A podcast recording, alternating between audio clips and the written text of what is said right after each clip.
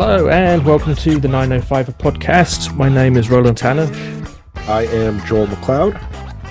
And we're doing a 905 roundup this week um, with a, a brace of stories from around the 905 and to a certain extent from further afield.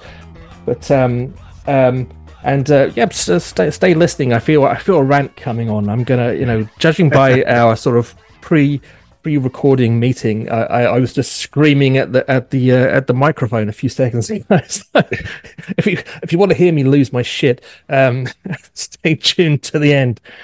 But uh, you may also hear me losing my shit in the first part of this episode, um, which is uh, coming back to that issue of uh, well. We in our episode last week, uh, or, or sorry, the week before, um, pretty much put our flags, uh, put our colours to the mast, if you like, on the issue of anti-Semitism um, in the NDP. Um, uh, we would try to sort of stay out of the issue of what's actually happening in Israel, but no one else is staying out of it. Um, we're being kind of dragged into it, whether we want it or not. So, Joel, uh, Niagara Regional Council, obviously somewhere where you yes. know we really need to discuss what's happening in uh, Palestine and Israel. Um, mm-hmm. Uh, there was a vote there this week. Um, yes. Uh, why? well, well, CH is reporting um, that at Niagara Regional Council, there was a, a proposal put forward on the agenda to basically call for a ceasefire in the Gaza Strip uh, that the Niagara Regional Council would vote on and presumably endorse. Why? Why? Now, thankfully, this was shut down by St. Catharines Mayor uh, Pat Siscoe for, and his rationale was basically the, the same as ours: is this is just divisive. It does not it has no bearing on the affairs of Niagara Regional Council. It is beyond their purview, beyond their scope of jurisdiction.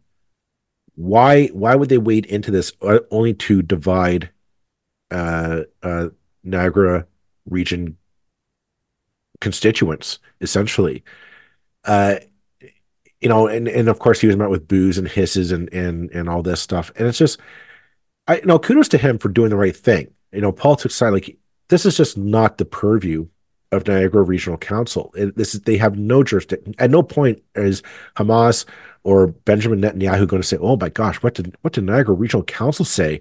Oh, you know, this completely changes our our, our tactics, our, our beliefs, our, our philosophy in the region. And there's something that we, you and I've kind of, we, there's a reason why we wanted to stay out of this for as long as possible. That who gives a crap what two schlubs in the 905 or a municipal council in the 905 or really the provincial legislature of Ontario has to say on this matter. There, there, we are not going to impact or affect what these what these two parties in the Middle East are going to do about it. Um, it is shameless politicking by the left. Uh, let's be honest here. I, I, like we're, we're, we're, try to stay as neutral and, and down the road, middle of the road as possible. And you know, this is the the left trying to hijack uh, our local government, our, our, our provincial governments for reasons that are their own self serving, but they do not serve it takes away the, from the vital needs of what regional council needs to vote on and and take action on and, and direct funds and resources towards. This isn't it. Yeah, I mean, it, it, this is a this is a this is a, a play. This is from the playbook of pathetic left wing activism that's been around for my life. Now, you know, I'm I'm slagging off the left here. I always considered myself a member of the left, and and me too. You know, me the too. NDP, in all honesty, through my whole life, the NDP are the kind of party who should be wanting and expecting someone like me to vote for them and support them every day and twice on Sundays. Um, but my God, they're fucking morons at the moment, and they are so divided on. You know, there, there are no, there's no such thing as an NDP party. There are two NDP parties. There is the hard left of radical socialist activists uh, who are don't really care about mainstream politics at all. They're entirely um, uh, interested in uh, ideological battles such as colonialism, uh, wherever they believe that they see it, um, uh, you know, um, uh, gender politics, whatever. Issue, you know, it's like it's not putting bread and butter on people's tables. It's not really left wing politics in a traditional sense. It's posturing. This kind of stuff is just the worst right. kind of posturing. You know, just imagine the government of Israel quaking in its boots at a vote from Niagara Regional Council. You know, uh, but you know, this used to happen back in the days of apartheid. And, you know, and in much more, uh, much less ambiguous circumstances, and people would say, "Well, let's have a vote and have a, you know, condemn apartheid in in Hackney Council." Well, yeah, great. I mean, it's it's a statement. Whatever. Yes, we're all against apartheid. What did it actually do to end apartheid? Bugger all, um, really. Um, uh, uh, again, it was pathetic posturing uh, mm-hmm. a lot of the time. Um, uh, and in this case, um, you know, the, the, one issue that I really get passionate about is bad history, and there's so much ignorant, terrible kind of history going on here in this in this issue of, of people. You know, sure, you're seeing shells rain down on Gaza. Uh, from from a much stronger, more powerful government, and you're thinking this is appalling. And God, yeah, stuff that's been happening in Palestine and Israel over the last 50 years is appalling. The only thing that's more appalling is what happened immediately prior to the creation of that state of Israel in the uh, in in the atrocities of the of the Nazi death camps, you know. But that's part of the history that people seem to be forgetting. And it, I read today, well, in, in the context of that thing, there's some NDP idiot, I can't remember which one it was. Um, I think actually a federal candidate, someone like that, talking about basically the uh, uh, the need to just extinguish Israel entirely, and whatever you think about the creation of Israel, where it came from, why it came into being, and I suspect these people know nothing about it. Frankly, you know, we had an NDP candidate who's now an elected member of a school board, if I remember rightly, who didn't know what Auschwitz was just a few years ago. I mean, this is where this this kind of bullshit comes mm. from that someone, an adult, a grown adult with an education running for a major political party doesn't know what Auschwitz is. What the fuck? Well, on a, let's go on about the since you bring up the NDP. The other aspect of this story that we want to chime in on was Sarah Jama, the former uh, NDP MPP for Hamilton Center, uh, still has a lot of support in the NDP apparent the at least the federal MPP uh, NDP. So many P's in there. I'm sorry, folks. um, there's a letter from uh, the Guelph uh, NDP federal candidate uh, and her riding association. Uh, Janice Folk Dawson is the name, who wrote wrote to Marit Stiles, the leader of the provincial NDP. We're saying that Sarah Jama should be reinstated to caucus and that she should be uh, a member and that the, her ouster is a symbol of white fragility and whatnot. And this is. Yeah, just know, tell me, just let, well, you go first and then well, I'll chip I'm in. Say, hey, it's not white fragility. I, you know, Marit Stiles, I thought, let that nonsense go on far too long, in my opinion. So when she finally did stand up and said, no, this isn't what our political party stands for, she did the right thing. And when Sarah Jama didn't fall in line, you oust her. That's what a leader does. You fo- you toe the party line or you don't. If you don't, see you later. Um, it's clear to me. We've had this discussion on this podcast before. We had it with uh, when we had Joey Coleman on to talk about this uh, this ouster and the fact that you're right. There's two sides of the NDP. You have the the practical union organization side, the the ones who are on the ground, actually getting in the mud, organizing and and demonst- and demonstrating and doing the actual legislative framework for their agenda. You have those side, the the practical side. Then you have that social justice side that is very much all rainbows and unicorns and and wouldn't it be great if every if every grievance could be solved with a protest and one and that's kind of those two sides are are I think irreconcilable and it's why the NDP constantly fails to get things done in this province and in this country, why they constantly fail to rise to the occasion. Here's a perfect example.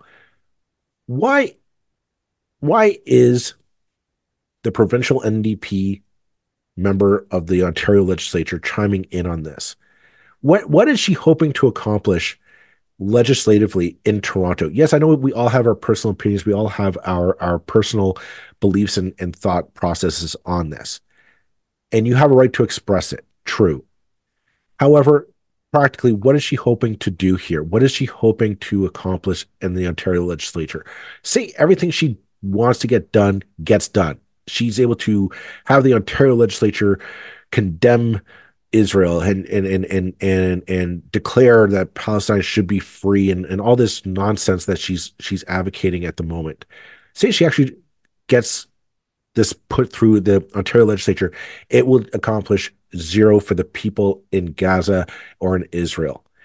And but other than she gets to score some political points from her cushy seat in Hamilton Center, I, I, I don't get the point. So kudos to Stiles for taking the right role as leader and eventually booting her from caucus. But it tells me that the NDP, federally and provincially, have a long way to go to reconcile this side. That you know this notion of oh we're, we're going to pass all this let you know this this these we're going to let everybody know what our, our thoughts are and the idea of white fragility no it's a matter of Marit Stiles has an agenda to get through in the legislature. She wants to oppose Doug Ford, well, as is her jo- job as the as the leader of the opposition. You cannot have somebody like Sarah John says, "Well, I want to make, I want to derail it on an issue that has nothing to do with the Ontario legislature." And this is what the left thing. does. The left, the left rips itself apart yes. in in religious wars. And when I say religious wars here, I mean that's a metaphor on issues and causes that they will it's not compromise purity. on. And yeah, exactly. Ideological purity, uh, um, uh, and it happens always. This is why, you know, in, in the country that I grew up in, the Labour Party has basically only had one period in government since 1979. Uh, when it turned itself briefly and and in other ways disastrously, but anyway, at least they were in government, I suppose, uh, into a kind of a kind of a right wing liberal party um, in, in, a Canadian context. Um, you know, I mean, uh, more to the right uh, than, than certainly the the government of say Kathleen Wynne was. Um, but then they return to their normal situation, which is tearing themselves apart with Jeremy Corbyn on on right, on right. you know actually anti-Semitism and and debates over Palestine, and not actually you know sorting out the business of China form a government. It's the same damn thing with the NDP. It's how the Conservatives always win because the left rips itself apart. So it's incredibly frustrating from my perspective from that point of view it's also incredibly frustrating when you see people talking about white fragility and naming that phrase white fragility at Jewish people, descendants of people who came out uh, who survived the Holocaust or managed to avoid the Holocaust, the few that did, um, out of the millions that were murdered. And, and, throwing words like white fragility at them because Jews are just white colonialists, right? They're just they're different from from from a British redcoat marching into into fucking Sudbury um, I mean, the, how offensive is that? How offensive is that to associate the descendants of, of the Holocaust with with with just some white mm. colonial oppressor? It's bullshit. And when you're talking about, you know, that phrase, you know, uh, Palestine shall be free from the river to the sea. What does that mean? Let's let's deconstruct what that phrase means. It means that Israel will be removed from the face of the earth. And where will those Jews go? Do you think back to the countries they came to, back to Germany or Poland? Or Eastern Europe or Russia are back to those places that they escaped from because they were being murdered in the millions, either by Stalin or by Hitler or by any other of um, other countries. Give me a break. You know, Israel came into into existence in circumstances where, which, yeah, I will admit, are problematic in many ways. And basically, a colonial power gifted a piece of land uh, to a to a people. Um, you know, here's, at least they, they do have ties to that land. That's where they're from originally. But you know, here's here's the thing that you know what I said before we hit record was that that phrase from the river to the sea is talking about the elimination of a people, the the Israeli Israeli people. Um, the argument that being made to support that that it's you know this colonial mindset and whatnot. Here's the problem with that is those exact same arguments can be used here in Canada. Yeah. Or any any person who's lives who's living here in Canada can be said, no, we have to leave because we're all colonial mindset. Are there problems with colonialism? Absolutely. Is it was it harmful? Absolutely. The problem isn't to say, well, let's erase what happened in the past, move forward, because I I don't have anywhere to go. You know, I, I I don't I can't go back to. Here's a question: Where do I go? Do I go to Scotland? Do I go to Ireland, or do I go to Germany? Wh- which part of my ancestry do I get to go back to? It's not that clear cut, and that's why like we're getting way off the mark here, but like there are second and third generation Israelis. I don't think we are. I think we need to talk about this because no one is. Everybody's talking about this as if as if Israel abstract... bombing Gaza is something that happened this week and it's just because the Israelis are assholes that they're doing it. No, it comes. It's appalling. I my heart weeps for the people of Gaza who've just who've just suffered yeah. so much uh, for decades, but not at the hands of Israel. Yes, I mean the, the bloody murder that goes on is appalling. You know, well, for the record, I think I want Benjamin Netanyahu turfed out of office, eh, but it's sure the guy's it, a monster. But I mean, it's like on fucking October the seventh, Hamas, yeah, Hamas are it, like the most objectionable people in the world. Now, I'm not going to say like, well, he did, he did, she did, but that's basically what this whole argument is. It's like, well, let's just forget about that atrocity yeah. and let's get angry about this atrocity over here. It's well, why atrocities states, are atrocities. It's why a two-state solution is needed.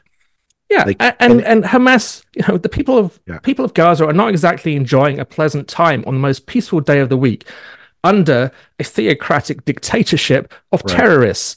Uh, God damn it, people, wake up and realize what this what what the situation is. There's monsters on every side of this of this thing. Yeah, uh, but the people in the countries, whether they are Palestinian, whether they are Israelis, are just people trying to get on with their damn lives. Uh, and ultimately, this will only ever get solved by people sitting down and talking to each other. But exactly, we none of us have a right to a land. I mean, ultimately, I, I just don't accept that. Uh, uh, and that's as true for the First Nations of Canada as it is for, I don't know, are we going to say, you know, only the Celts have the right to, to live in Britain? you know, all those Anglo Saxons and the, the, the, the, Vikings and the rest, they better sling the hooks back to Europe or wherever the fuck they came from. You can't do it. We've all arra- arrived in places in the world because we just moved in without asking. Um, Israel's not so unique in that case.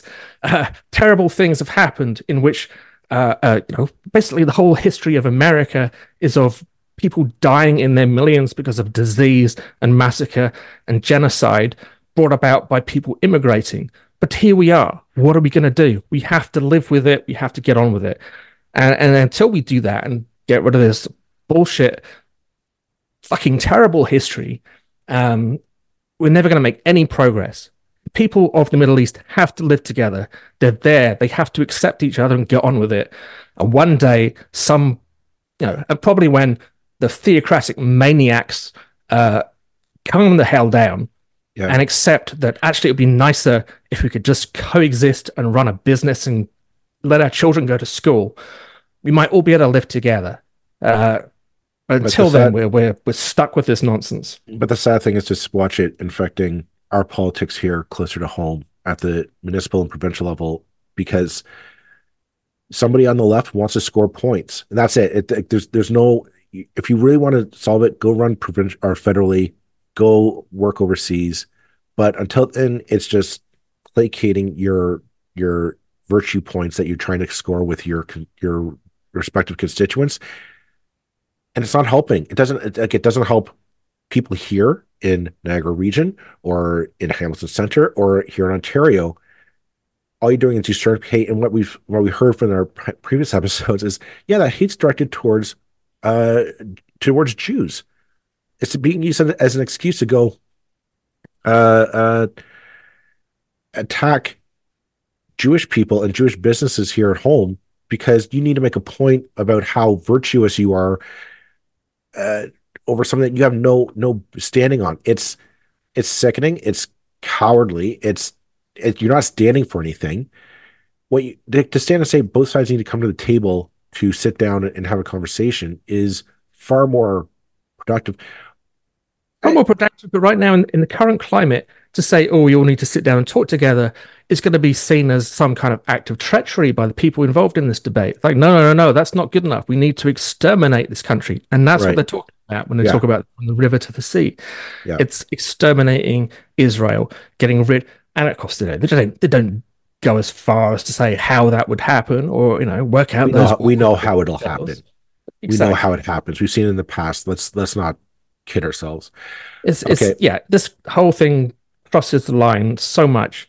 Um, uh, it's gone far beyond you know a, a justifiable and reasonable uh, uh, discussed very often. Well, discussed yeah. what what what this Israeli government has often done, uh, the extremes that they have gone to uh, uh, on many occasions.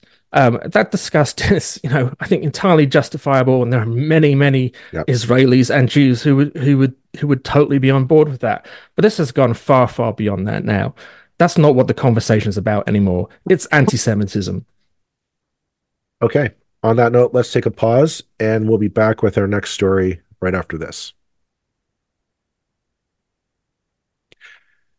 Okay, we're back, and again, focusing more closer to our backyard, uh, and the fact that in recent news, uh, at the federal level, it was announced that the federal federal government is going to cut start cutting back the number of foreign students coming into into Canada, which means that our universities closer around us, Brock, Mac, uh, U of T, Mississauga, and Scarborough, uh, and York University as well, if you want to throw that into the 905, are going to see fewer and fewer foreign students coming into our, our schools. Now, what this means is it could pose problems for the funding models for these schools in the very immediate future. Um, it apparent the global news is uh, reporting that this is really screwing up the Ford the, the Ford government's funding model for these schools. For the last, well, pretty much since Doug Ford got into power, it's been giving a lot of leeway to our post secondary institutions, not just universities, uh, but colleges as well, to basically bankroll their operations off of international students. International students get a far higher tuition costs because uh, they they're allowed to, and that this was going to basically bankroll their operations for a good long time, which is why you're able to keep tuitions frozen for uh, Ontario students and and whatnot, but also not actually have to fund post secondary institutions properly. They were just going to bankroll it off of international international students. As we all know, this is a problem with the housing crisis because the more international students in, we need to put them somewhere. We have not done that.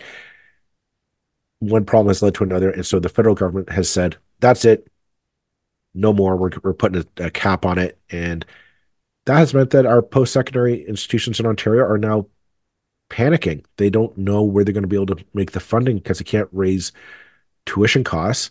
And Doug Ford isn't saying, well, we're going to make up the, the middle ground. Mm-hmm.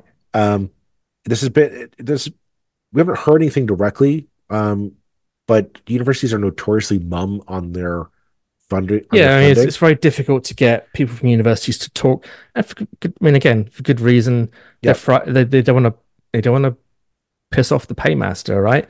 Even when the paymaster's screwing them over. And they don't and they don't want to scare off the alumni. I mean, when you have a lot of rich alumni who have taken those degrees that they've earned and gone off and made quite the name for themselves in the pr- private sector, and they go to them constantly and say, "Hey, do you want to go build a new library? Do you want to go build a new lecture hall, and we'll name it after you, etc." Um, the re- reason why I think it's becoming a bit of an issue, though, is out east, Queen's, uh, notoriously Queen's University, a very proud. I mean, sure some of you listening have your degrees from Queen's University, either law or or an undergrad or, or whatever have you. Um, but they're panicking because they're they're saying that they are at risk of of going under essentially, and they're, they're proposing, drastic cuts across the board for a number of of programs and courses and, and what have you. Um, which we didn't really cover because again, not the 905. However, what got us was the Queen's Journal, the student-run paper, was reporting on a open house that the provost made on this matter to bring it up. And the provost said, had announced that they were in talks with a number of other universities and post-secondary institutions across Ontario, and that six other institutions that they did not name are reporting that they're in the same boat of this. They don't know how they're going to keep programs open or doors open, uh, which made us to perk our ears a bit. Say, is that how far gone our this crisis is? Is this is this a, a huge crisis that we're going to be stuck slashing massive programs and not not the the fringe ones we're talking. About. we're talking like classical arts, history, uh, political mm, science courses. Well, yeah. I mean the, the, the historians again, and I'm I'm I'm biased here. Um, you know, it's the arts that, that that always take it in the nuts when this happens. Um, uh, which is why we end up with so many terrible historians in this province. Um, but um, I, uh, yeah, I mean, this is, you know, I'll declare a conflict of interest in that my, my actual day job uh, is involved in selling things to universities. So I guess I have a bit of a conflict in that when funding is short, my business doesn't make money. Um, and it's also in the arts sector. So, you know, I, uh, and I'll tell you this just for nothing as, as a general experience. Um, Ontario universities and Canadian universities in general are some of the hardest universities in the world to get money out of. If you think there's there's waste going on, it's not in Canada. They Canadian universities are very difficult to sell to because they yes. don't have the money. um, and, and no university in the world will claim that it's got a lot of money. They're all they all feel the struggle. Well, I mean, maybe with the exception of some universities in the in the US, but there's no no such thing as universities that will say, "Oh yeah, we're loaded." Uh, but on, believe me, as a Canadian company uh, trying to sell uh, globally, but but including Canada, it's Canada is a tough, tough sell because I, no one's got the money. I can vouch for that, and that's before this started.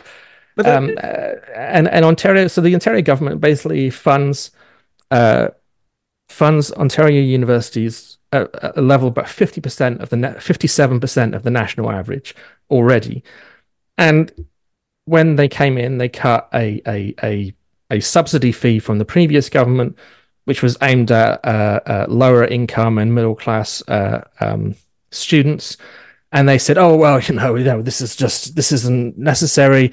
Uh, instead, we'll just cut the fees, and, and that will have the same effect. Well, that that meant that not only, you know, sure, the the students are getting in for a lower fee, kind of, um, uh, but the universities have just taken a massive haircut. And since then, basically since they came in, they have they have frozen tuition rates, all through inflation, all through uh, COVID, right. all through everything.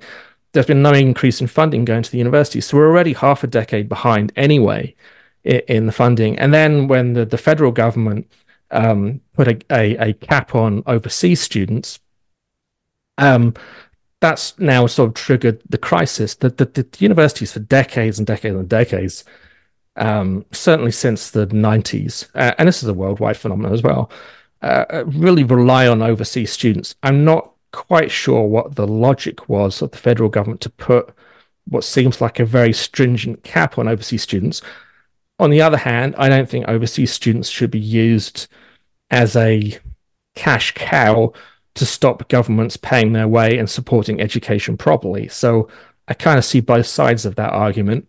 Well, um, the, the, federal government, and I think initially said, let's open the doors because they the initially the idea was that we're going to have these international students come in on the pretense that they're going to earn an undergraduate undergraduate degree here somewhere in in Canada, and then they will, you know, they've worked out the numbers.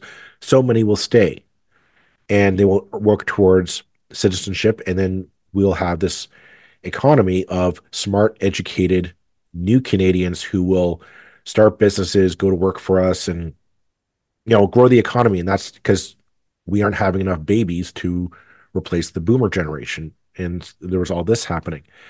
And that that was the general consensus for a long time. And a good number of people say that is the only way we're going to keep the economy going ultimately, because we just the math just doesn't add up otherwise. The problem was, of course, we invited all these people in, but oh yeah, we forgot where we're going to put them. How are we going to house them? And the belief is that that has contributed to a lot of the housing crisis that we're seeing here, which is why the federal government said, okay, we're going to have to cap that number of people coming in. The trade off was always that Doug Ford, in his illustrious wisdom, has done what he always does: is so, he thought somebody else ought to pay for it. Is basically my belief is the Doug Ford ethos, right? Somebody else ought to pay for this project, not the not the Ontario taxpayer, even though it's Ontario publicly funded universities, post secondary education, but somebody else should pay for it. Not, God forbid, we we find the you know the the billions of dollars in surplus that we're sitting on at the provincial government, maybe put some of that into post secondary education, post secondary funding. No, we're going to leave these foreign students, they're going to pay for it. They're going to come in and we'll just chalk up tuition, you know, two, three times the average Ontario tuition, and that's going to pay for the funding of these universities. Overnight, that plan has been thrown out the window by the federal government. And the question now is how is the Ford government going to make keep our, our institutions going? My my concern is always the Queen's statement of six other institutions are out there that could potentially be they're they're they're on the brink of bankruptcy is basically what what they're saying. And that uh, we don't I've, know which ones i don't know how true that is but yeah no i mean i don't totally believe it. I mean and I, I mean i've heard the, you know the reports that the, you know the finances say mcmaster are not particularly spectacular. Um you know laurentian uh laurentian in sudbury declared bankruptcy or well, basically asked for bankruptcy protection right. years ago. Um uh you know this the universities were encouraged i mean I, am going to throw a little bit more shade at the federal government here because, yeah, I, will criticize the provincial government all day and all night for underfunding universities. Uh, I think the federal government was naive. If it's like we've got a housing problem, let's solve that by by putting this sudden out of the blue cap on on overseas students. University, I mean that that is a a that has been a major funding stream right. for universities for a very long time. You can't just switch that off. You right. can't. If there are housing problems caused by by foreign students, then then you need to find other solutions other than just turning off the stream. That's ridiculous. Um, and uh, you know, I'm going to say that, that that's a dumb move, um, unless someone can tell me otherwise.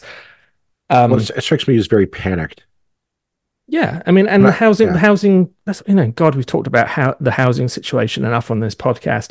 We know it goes far, far beyond any of this, any of that. I mean, yeah, sure, that's a contributing factor, but that's not getting at the root of the housing problem. Right. If you just suddenly get rid of a bunch of students, um, and we're encouraging immigration anyway. And don't we want? If you want immigration, don't aren't the immigration only immigrants that we want, the highly educated ones who've been through Canadian universities for three or four years. Right. Um, you know, for God's sake, how short-sighted is that? Um, uh, you can't, you can't, you can't ask for immigration on one side, which they absolutely are, and then turn off the turn off the supply of educated immigrants in a, in another place.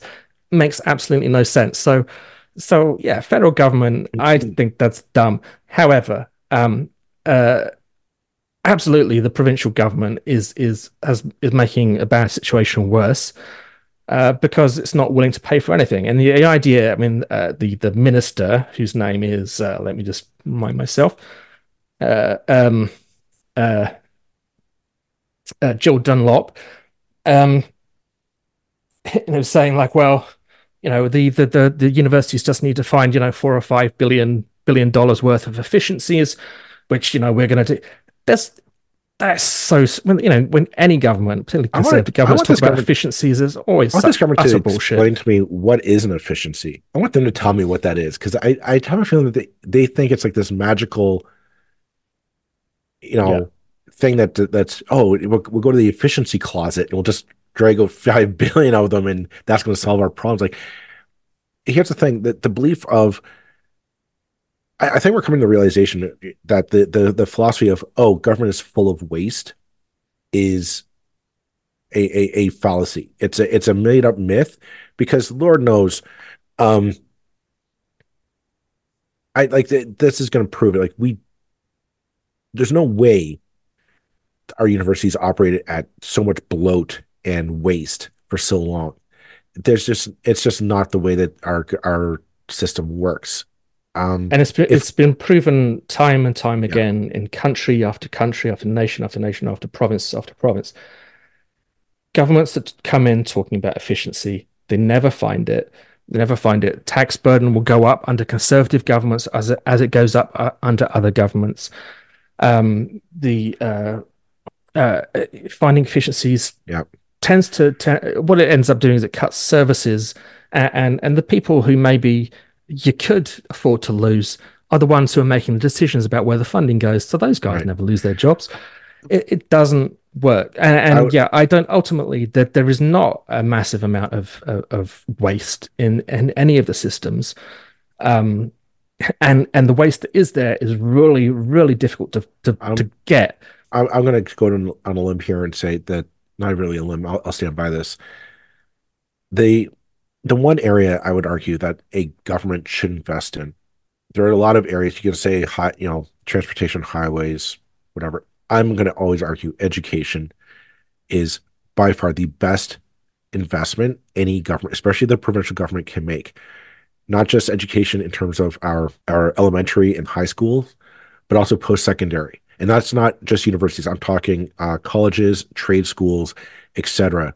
Investing in that to say, you know what? I would argue. I would say a, a good. If you're the NDP or the Liberals listening, this might be a good policy point. Find a way to say the first degree is on us. Your first your first run through undergraduate. Now, whether that's your your university bachelor's of whatever, or if you're going to trades, you say I want to get I want to work towards an apprenticeship uh, in a in a trade. All of that should be nope. The first round is on us. Anything after that, if you need, if you want to go back and you want to get further certifications, or if you want to get a master's or you know a PhD grad school level, then okay, that's when you need to go find a way to pay for it yourself, and that's either through uh, grants, loans, whatever.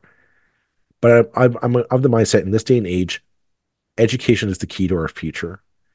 Ensuring investing in our schools so that our kids have the best technology, and investing in our post secondary so that maybe we can make it so the first undergraduate degree is on us, that we do not have to worry about that much debt coming out of university. But our our workforce is educated, they are future future proofed, if you will, and they don't have massive amounts of debt that saddle them from getting into the economy and producing stuff.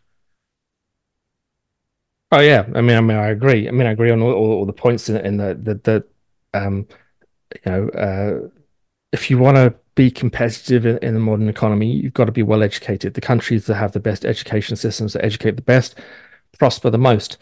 Um, and, and, there are countries around the world that that have done exactly that uh, of just just funding. You know, why why we pay for schools, right? Like, I mean, I, admittedly, this government would happily have us all paying for schools as well, or would let the middle class or the or the or right. the wealthy mm. opt out. But but I think most of us believe that education should be free. And it, education, why should we suddenly have an arbitrary cutoff at, at 17 or 18 where suddenly you have to start paying or taking loans or whatever? No, it should be free.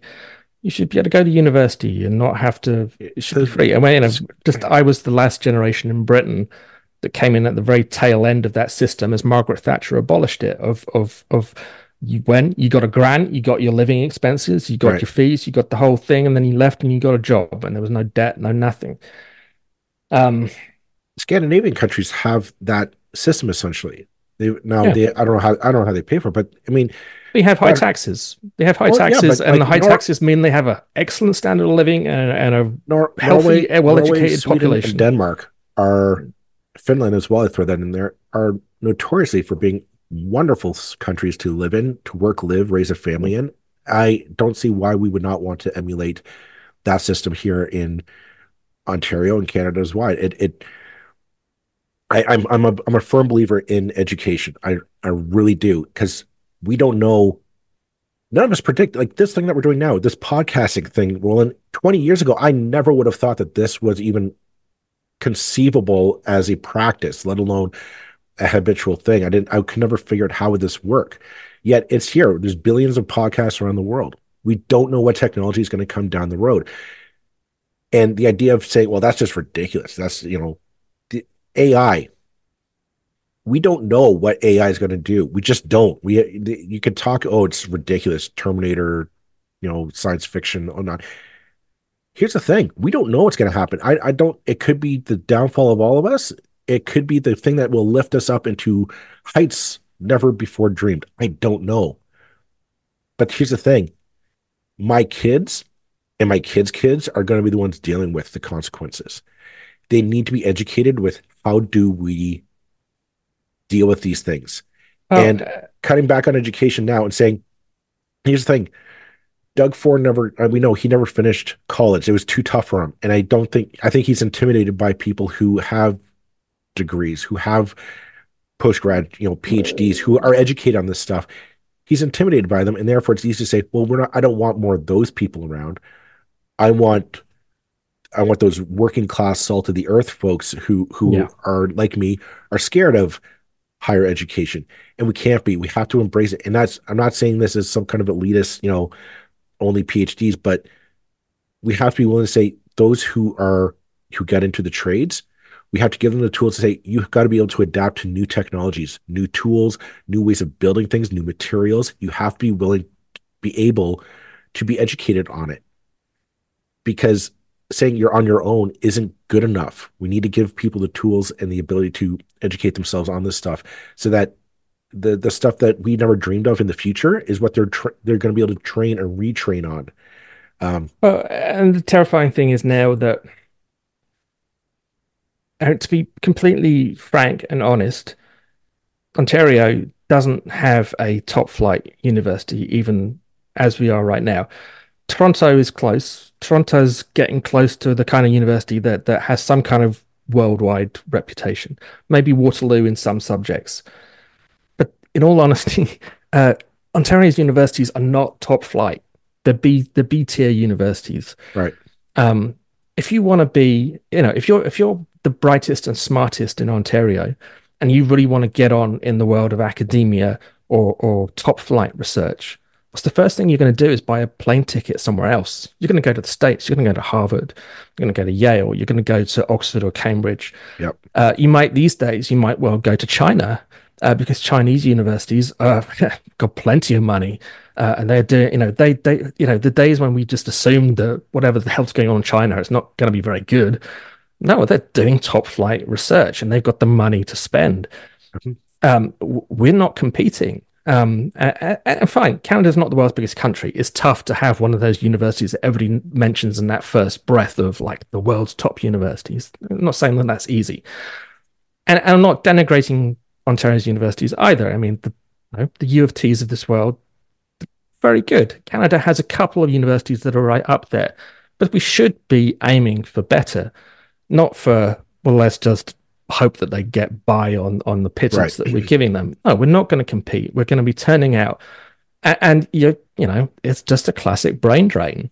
Best people are going to, and they don't come back. They go and work in other countries and they contribute to other countries and they earn money for other countries. Right. It's so stupid. It's just yeah. it's short sighted and it's going to come back. I mean, I'm. We still have two years to go before the next provincial election. I am hoping that the the talk of six universities all bordering on bankruptcy right now is overblown because my god if we had in the next few years we have any any university any declaring bankruptcy and shutting their doors um well, that, uh, that itself should be a, a, cause to turf Ford out of power because we can't afford it, it, this isn't a nice to have folks this is essential this is this is like we got to think of a, a world. Our universities are like shutting down the 401. We would never, and I, I don't mean for repair. I mean just we take the 401 and we say nope, can never use it again. Bulldoze it. That's what shutting down a university should be like. We should compare it to that. Um, and that, that that's we can't. It just cannot happen because we don't want to fund it. If we don't fund it, we lose it. There's no coming back. Um, I'm going to leave it at that for that story. Last story that we wanted to talk talk upon, uh, very close to home, Milton. Milton, uh, the Milton MPP, uh, provincial conservative candidate, Parm Gill, has announced that he is jumping ship to the federal conservatives, and he'll be running as an MP or running to be the MP uh, for Milton uh, uh, there. now, that means that the there's a going to be a by election eventually, presumably in six months' time here in in the 905. We talked about this before we hit record. You and I are of the same mind. Bonnie Crombie has got to run for that seat because we think she'll win it. it there, there's a there's a strong liberal vote in in Milton, if she if you, Dave Milton has the idea of having a leader in their as their MPP, I think they'll very much go for it. Yeah, and, and correct me if I'm wrong. Like, so Parm Gill's decided to run against van Koeverden. Yes. Well, they really think they're going to win, don't they? well, uh, we'll, we'll discuss that, I guess. At a, at yeah, later, that's another issue. That's a separate uh, issue. Another issue, but, but I'm I'm more I'm more concerned with, you know, if the the liberals, if Bonnie Crombie does not declare she's running for that seat, um, this is I, a I, gift. This is she couldn't ask for a better seat. I mean, other than maybe in Mississauga, the by election came up in Mississauga. Yeah. Other than that, this is the best, best possible seat to come up for yeah. Bonnie Crombie to run for. It was a Liberal seat before. It was a Liberal seat. Um, was it? Was it? Um, I'm trying to remember who who held it. Um, oh my god, I, I can't Indira, believe I'm blanking on name. Indira, Indira, Indira Naidoo Harris. Yeah, uh, you had it. Someone who was a friend back in the day. Sorry, Indira. Uh, um, Indira Naidoo Harris was the was the MPP. Um, it it's been a it's been a Liberal seat. Um, it's it's um, it's highly highly winnable. It's just on the border with Mississauga. It's pretty damn close. Yeah, you know, you've got to run. You've got to run. You've got to get your ass into into the house. You know, this idea that you swan around on a bus and you make friends for six six months. Is, no, you're you're you're you're the government in waiting. If you if you want to form government, you got to behave like the government in waiting, not not like a fundraising organization or like a pressure group. Right. You've got to behave like the premier, and the best way to behave like the premier is to be where the premier is, which is in the house, um, and, and, taking that moron to task every day.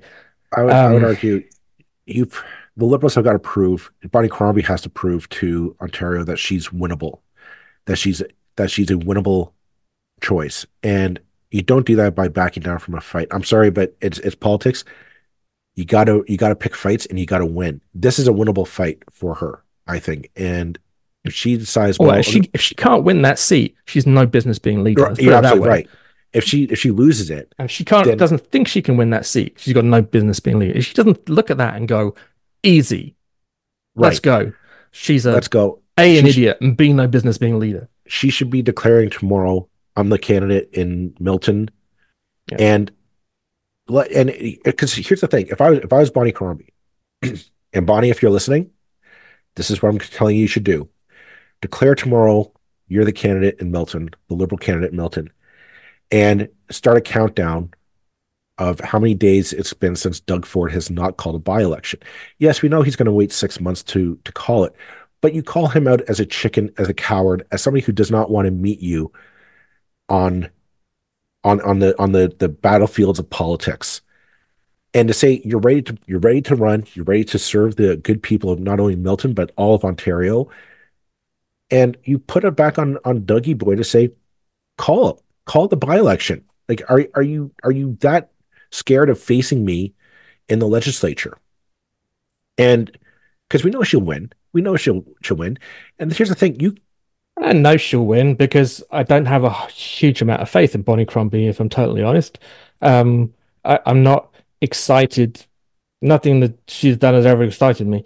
However, she should win, and she should think she she can win every day. Uh, so do it. It gets well, you here... headlines. This is free. Free. This is gets you the kind of headlines that are very difficult to get outside of a well, that's period. The thing. You want you won, you run, you win, because everybody's going to pay attention to what you have to say for 30 days or 27 days, how long the writ's going to be.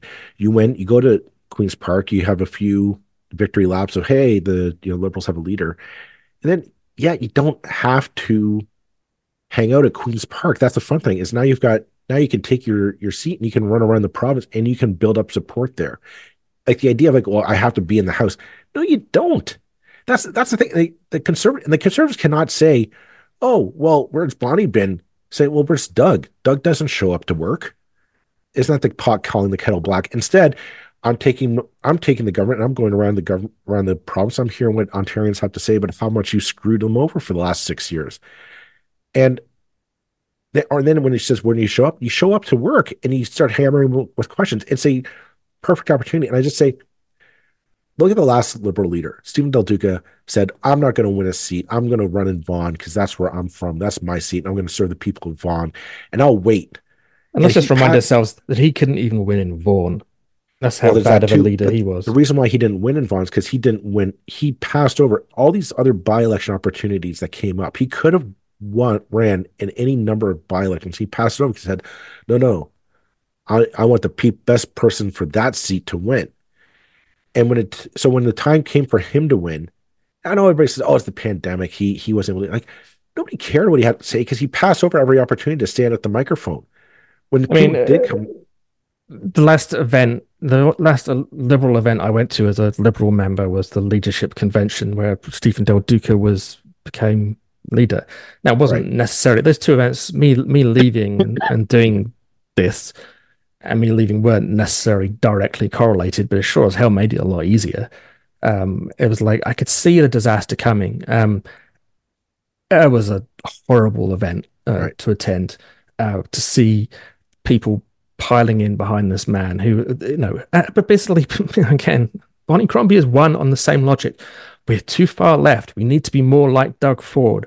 I'm sorry, I don't get the math. I don't get the argument. Um, the NDP are the problem here for the Liberals. The PCs are just Yeah. there. They're always there.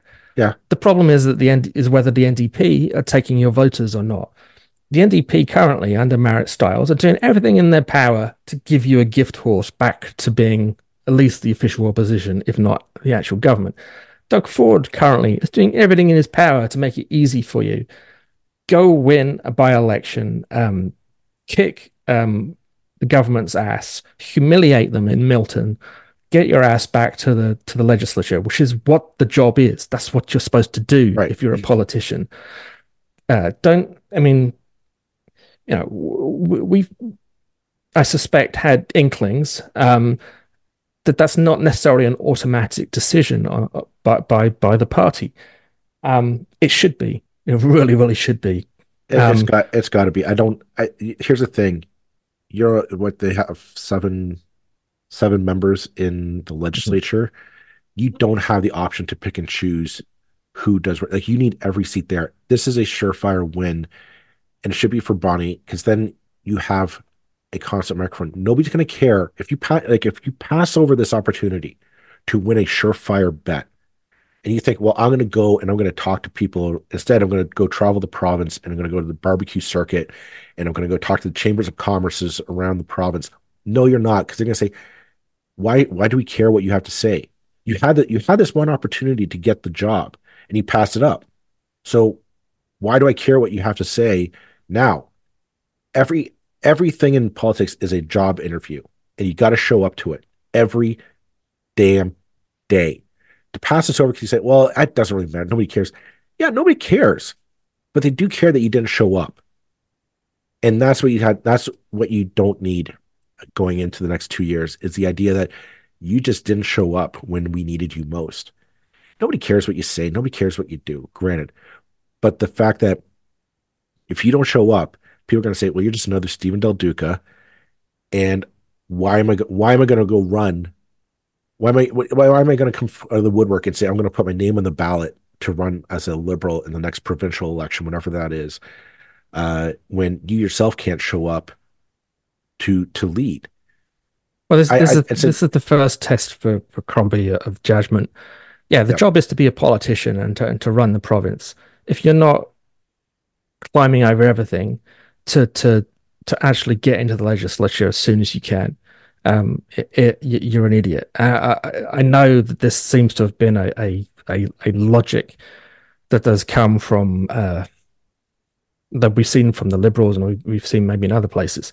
But you know, uh, yeah, maybe you lose, but I mean, my God, if you do lose, you're in deep Well, if you do trouble lose, like, anyway. you know. The then they the liberals made the wrong choice. but they, they really I don't shouldn't. you'll lose. They I really win. I mean, Bonnie Crombie, whatever I personally think, does have a profile that that nobody else has, um, um, or very few other uh, Ontario Liberals have.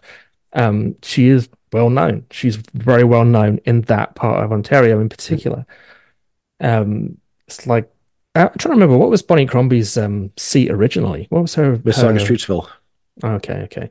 Well, you know, we're just down the road, really. Uh, sure, Oh, it's not it- Mississauga, it's not Peel anymore. It's it's Halton, but Really, you know, No, we're it- talking a couple of miles.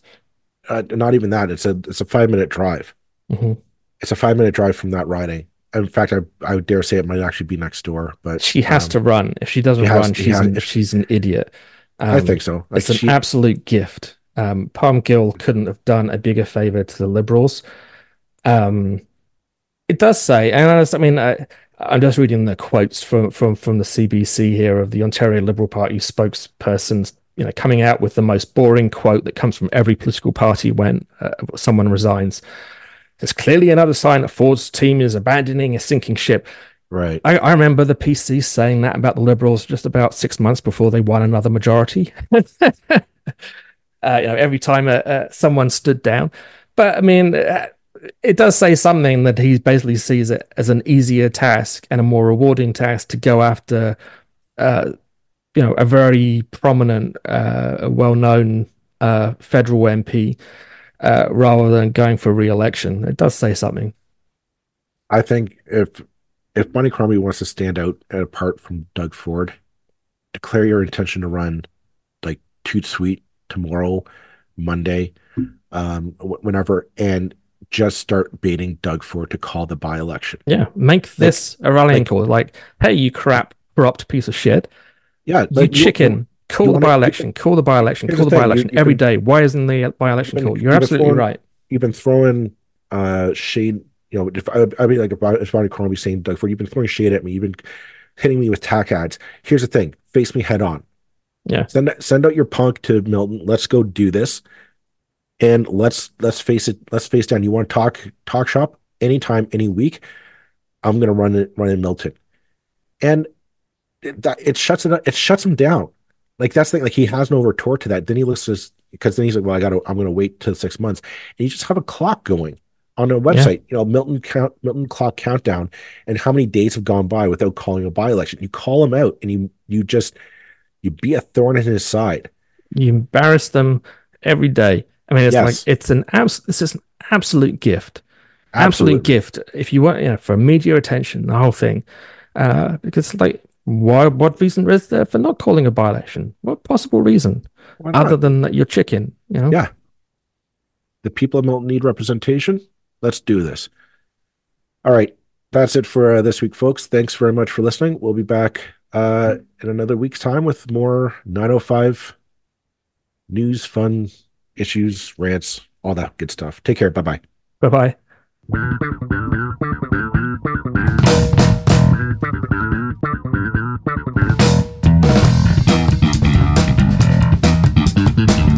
That's it for this episode of the 905er. Thank you for listening. As always, you can send us your feedback, thoughts, and concerns or ideas for future episodes to our email, info at 905er.ca. We'd love to hear from you. You can help us keep the 905er going by financially supporting us through Patreon as well as PayPal. Visit us at 905er.ca and click on the support tab. As well, links are in the show notes for your convenience. Lastly, you can find us on social media. Search for the underscore 905er on Facebook, Twitter, Instagram, and LinkedIn. So long for now.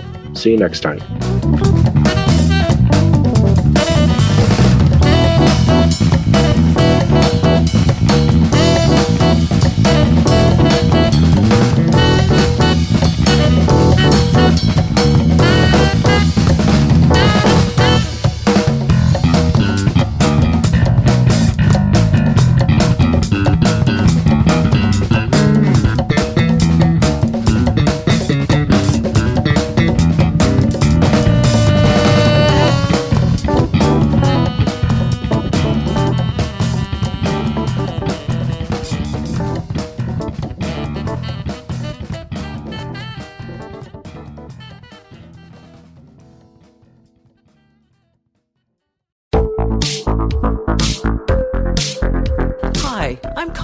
Thiessen, the host of Broadcast Dialogue, the podcast. We focus on Canada and the challenges facing Canadian radio and TV, as well as highlighting those moving the industry forward from podcasting and streaming to new broadcast tech.